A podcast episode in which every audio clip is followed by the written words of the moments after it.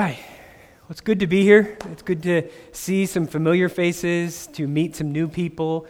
Uh, for those of you who don't know me, my name is John McHale, and I serve as the community groups pastor for Parkview Church. I do a bulk of my work at Central Campus, but um, am on a team, a staff team, that's thinking through, praying through uh, how to support you guys well in ministry and um, to help you strategize the way you're doing community groups, the way you're doing Sunday mornings. And so just hear me when I say we think of you often. Um, we love you, and you are on the front of our minds as we meet as a staff. Um, and just really, really praying and encouraging um, us to, to really scatter for the sake of mission to North Liberty. We're going to dive right in. We're in Philippians 1, verses 12 to 18. So if you want to turn there, Philippians 1, verses 12 to 18. Um, a little bit about the this passage uh, before I read it. Um, Paul is in prison, um, which is not an uncommon place for Paul to be, right? We see him often in prison, but he's in prison, and the Philippians are wondering what's up with Paul? How's he doing? What, what are we going to do when the leader of our movement is chained to a wall? There's something in the back of their minds that's concerned with what, is, what are we going to do? Paul's in prison. How is the gospel going to go forward?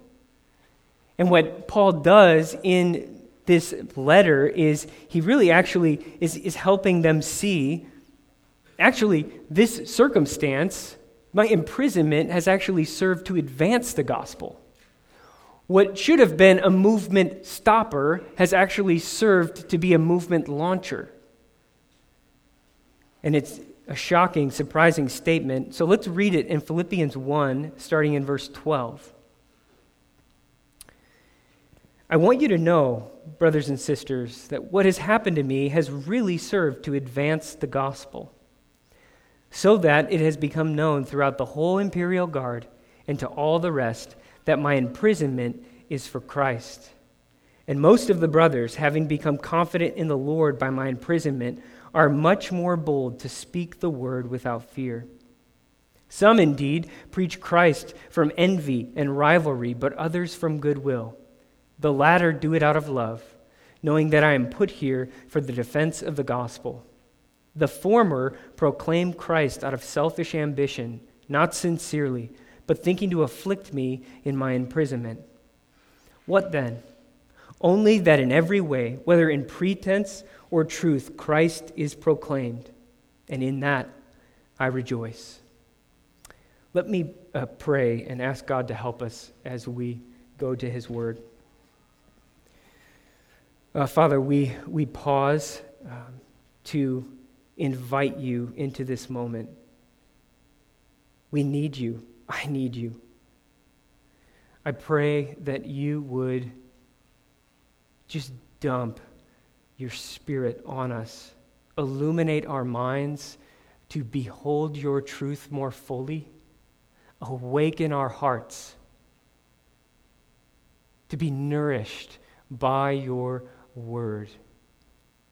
And help us to be people who are ready and willing to gladly obey for the sake of Jesus and his mission.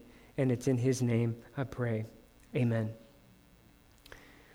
So, what, what I want us to consider as we look at this passage, what I want to draw out is this that God uses challenging circumstances to advance the gospel. God is powerful enough to use challenging circumstances to advance the gospel. Yesterday, a year ago, yesterday, was a really challenging time for my family. My brother and my sister in law, they lost a child at 26 weeks. It was devastating. But God was with them in their pain and in their grief, and it was so evident in the way they responded to it, the way they communicated it, the way they gathered people together to cling to the Lord. And it actually served as an advance to the gospel. God used it for his glory. And may, maybe some of you have experienced a trial like that. You know what that feels like. But all of us can relate to challenging circumstances. Maybe it's a challenge at work. You have this boss, right? A terrible boss who always seems opposed to you, who's always on your case. Maybe it's a, a coworker that seems to be always kind of on your case, maybe even spreading rumors about you. We can all relate to challenging circumstances. Maybe it's a challenge at home, a marriage that is just consistently struggling. You feel like you take one step forward, 10 steps back. What's the point? Or maybe it's parenting.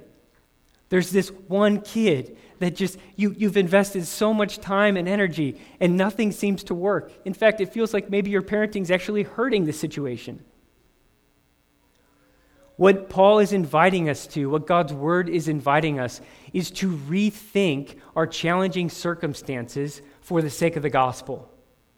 And to begin to see that God can actually use a challenging circumstances to advance the mission of the gospel. Now, as we begin, I, I want to just pause for a moment and define gospel. We toss that word out around often gospel, gospel, gospel, gospel. Gospel this, gospel that. What do we mean by that? And the truth is, there are many different ways to define the gospel because the Bible is full of metaphors, it's full of language. But just for the sake of clarity this morning, I want to propose a definition. The gospel is a movement of the Holy Spirit reconciling sinners to God through Jesus and restoring this broken world through God's people. So the gospel is it's it's a movement, it's a progress moving forward. And the agent by which it moves forward is God himself, the Holy Spirit.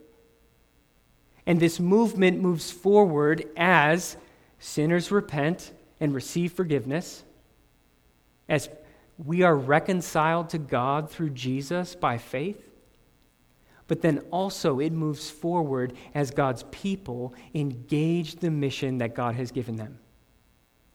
We see this twofold, this twofold move in Paul's letters.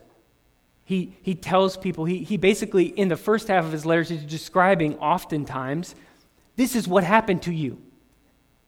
Right? Because sometimes we look at our story and we're like, I don't know what happened, but I'm different.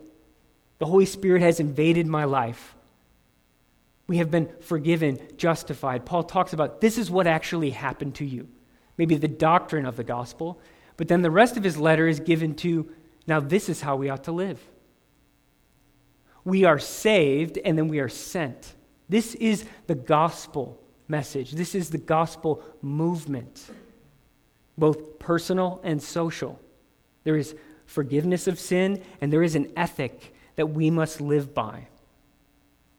Now, let's look at the passage just for a few minutes to see how God uses challenging circumstances to advance the gospel in Paul's life. And there's two points. First point is in verses 12 to 14. God uses oppressive authorities to advance the gospel. And the second point is in verses 15 to 18. God uses bad motives to advance the gospel. So, oppressive authorities and bad motives. First point God uses oppressive authorities to advance the gospel. Look at verse 12. Paul says something that would have shocked the Philippians. He says, I want you to know, brothers and sisters, that what has happened to me has really actually served to advance the gospel. What, what we all would have expected to be a movement stopper actually served as a movement launcher. Now, what has happened to Paul? Paul was in Jerusalem and he was causing a ruckus because he wouldn't shut up about Jesus. Jesus this, Jesus said, like, won't you just shut up, Paul? He could not stop preaching Jesus. He was compelled to proclaim the good news of Jesus. And the Jewish lead- leaders didn't like that. People were frustrated with him and causing a stir. And so the Romans said, hey, we need to silence this guy. We need to squash this. because he's going to disrupt the, the peace and order that we're supposed to keep here. And so they chain Paul to a wall. They put him in prison to quiet him, to silence him. But what we find is that Paul was in prison to suppress the gospel, but it actually served for its advancement. And in verses 13 and 14, Paul tells us why he can make this claim. He says, so that it has become known throughout the whole imperial guard and to all the rest that my imprisonment is for Christ. And most of the brothers, having become confident in the Lord by my imprisonment, are much more bold to speak the word with fear. so, this whole imperial guard, this is a reference to the personal security, the personal bodyguards of the emperor. Think Secret Service to the president. This is a group of people that Paul never would have had access to had he not been in prison. And he says, Look, I have an opportunity to make Jesus known to the imperial guard, this elite group that I never would have had, had access to. And all the rest. He said, Everybody know the buzz is that I'm in jail about Jesus. And you know what? That means that people are talking about Jesus. And that's awesome. But also, he says, this has actually encouraged the Christians in Rome. It served to embolden the Christians in Rome to speak the word of the gospel without fear. God uses oppressive authorities to advance the gospel. Now, there's a technique in martial arts called judo. I think it's actually uh, like a form of martial arts. Maybe you've seen, if you watch kung fu movies, you've seen a judo technique. What judo is, is it's a technique in martial arts that uses the strength and size of, an, of your opponent against them. So, you know, you might have seen in those movies where, like, the, the kung fu master, the, the, this big dude comes and, like, punches him and he just throws him to the ground, like, nothing. And judo, what it does is it allows a person to maintain uh, strength and focus and energy by still defeating its opponent. And this is exactly what's happening in the passage. Paul is standing before Rome, who is much bigger and stronger than Paul, who we'd expect Paul's going to get squashed by Rome. But what actually happens is through the power of God, Paul goes judo on him and uses this imprisonment to advance the gospel. He said, You're, you're going to silence me, chain me to the wall? Well, I'm going to I'm to convert your guards. I'm going to tell everyone in the prison about Jesus. He goes judo on them. And we've seen this all throughout history. If you, if you look at governments that have intentionally set out to squash Christianity, it flourishes. I'm thinking of communist China. Set out, we want to rub out Christians from our entire country. And it actually served to be its, it, a flourishing thing because they went underground and they had to really rely on the Lord and pursue community. Now, you might be facing something that's really big and really scary, really much stronger than you, and you're staring this challenging circumstance in the face, and you're like, I'm going to get squashed. This thing is squashing me. It feels like it's ruining my life. And what the passage this morning is doing, it's inviting you to partner with the Holy Spirit and go judo. Go judo on your challenging circumstance and begin to view your challenging circumstance with gospel intentionality. What Paul is showing us is that God can use anything to advance the gospel. And when we give ourselves to the advancement of the gospel, we're invincible. We become used by God no matter what happens.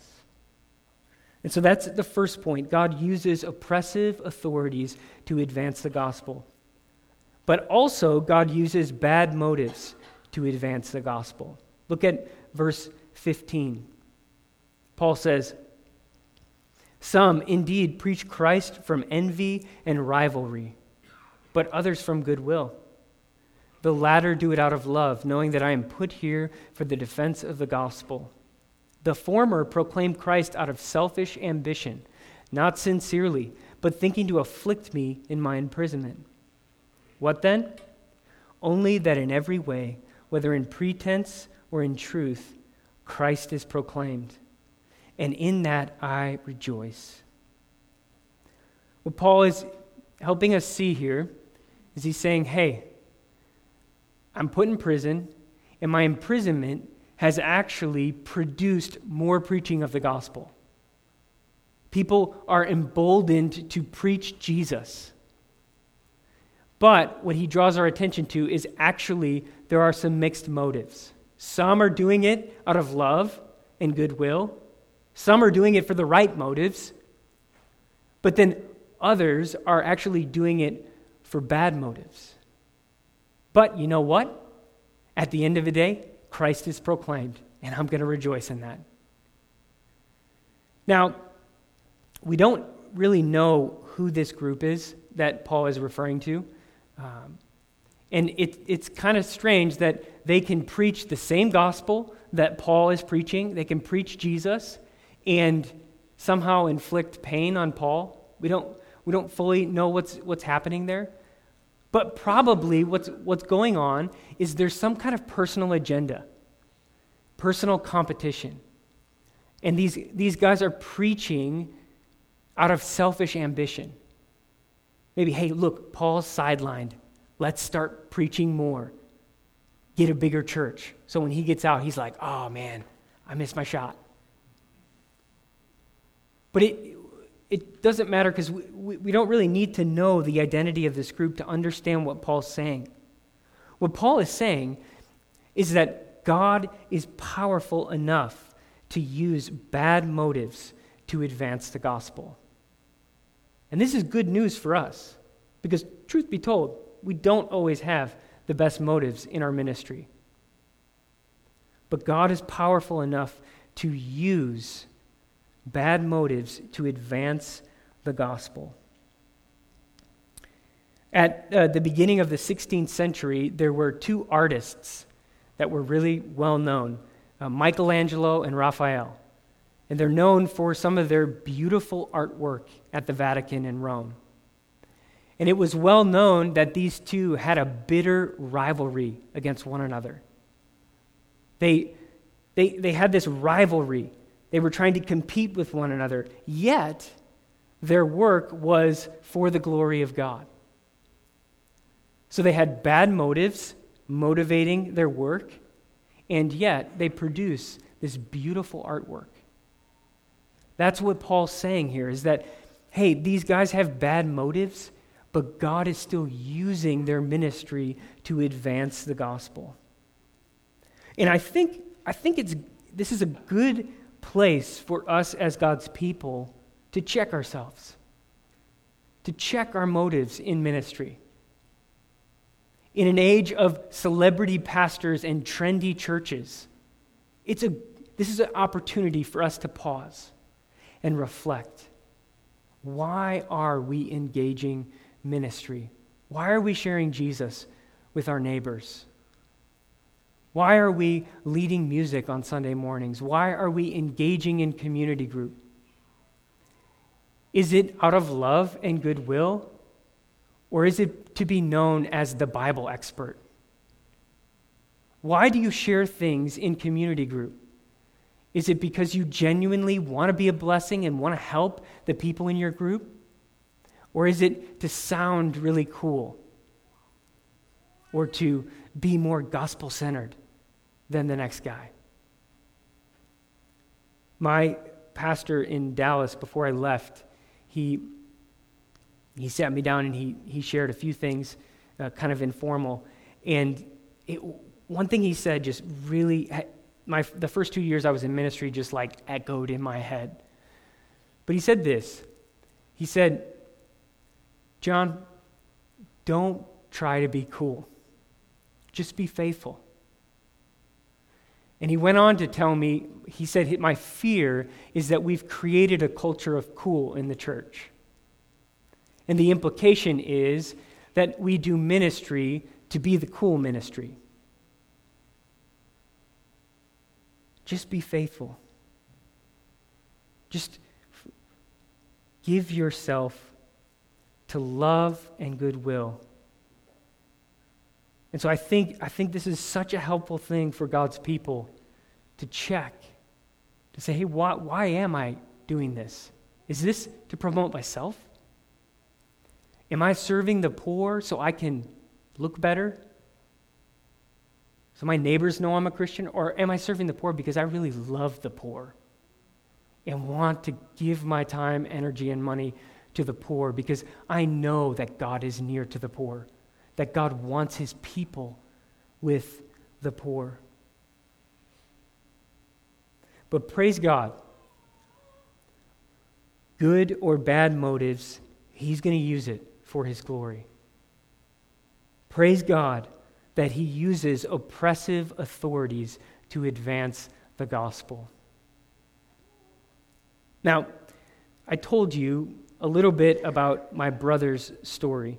Um, my brother Sam and his wife Rachel, they lost a son at 26 weeks. His name was Levi. And I was thinking yesterday, as I was reflecting on a year ago, just so struck by the way God used this to advance the gospel.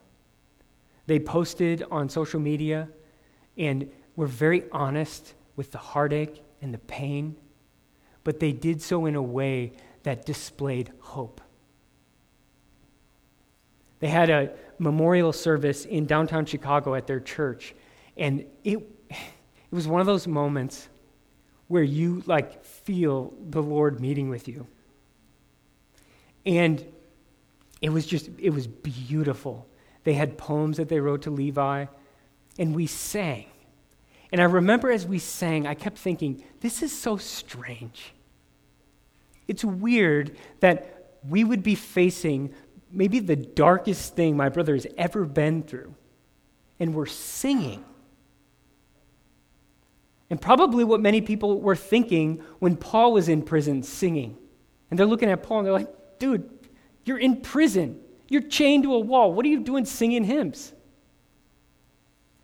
Because my brother and my sister in law and Paul have been captured by something greater than themselves. They've been captured by the gospel. And God uses challenging, devastating circumstances to advance the gospel. Many of my family members were at that memorial service and who don't know Jesus, and they, they, they would come up and they're speechless. We, we, don't, we don't know how to describe what happened. What is this? My brother in law, he, I remember him telling me weeks later, he was like, I have no idea how they are still living their lives. I would be completely undone. Jesus must really mean something. God uses challenging circumstances, sometimes the most challenging circumstances, He uses them to advance the gospel. And so I don't know, what, what does it look like for you in your challenging circumstance? How can we really put on the mindset of Philippians 1 12 to 18? How can we begin to engage our challenging circumstances with gospel intentionality? Let's just, let's just think for a moment and try and press this passage into our hearts.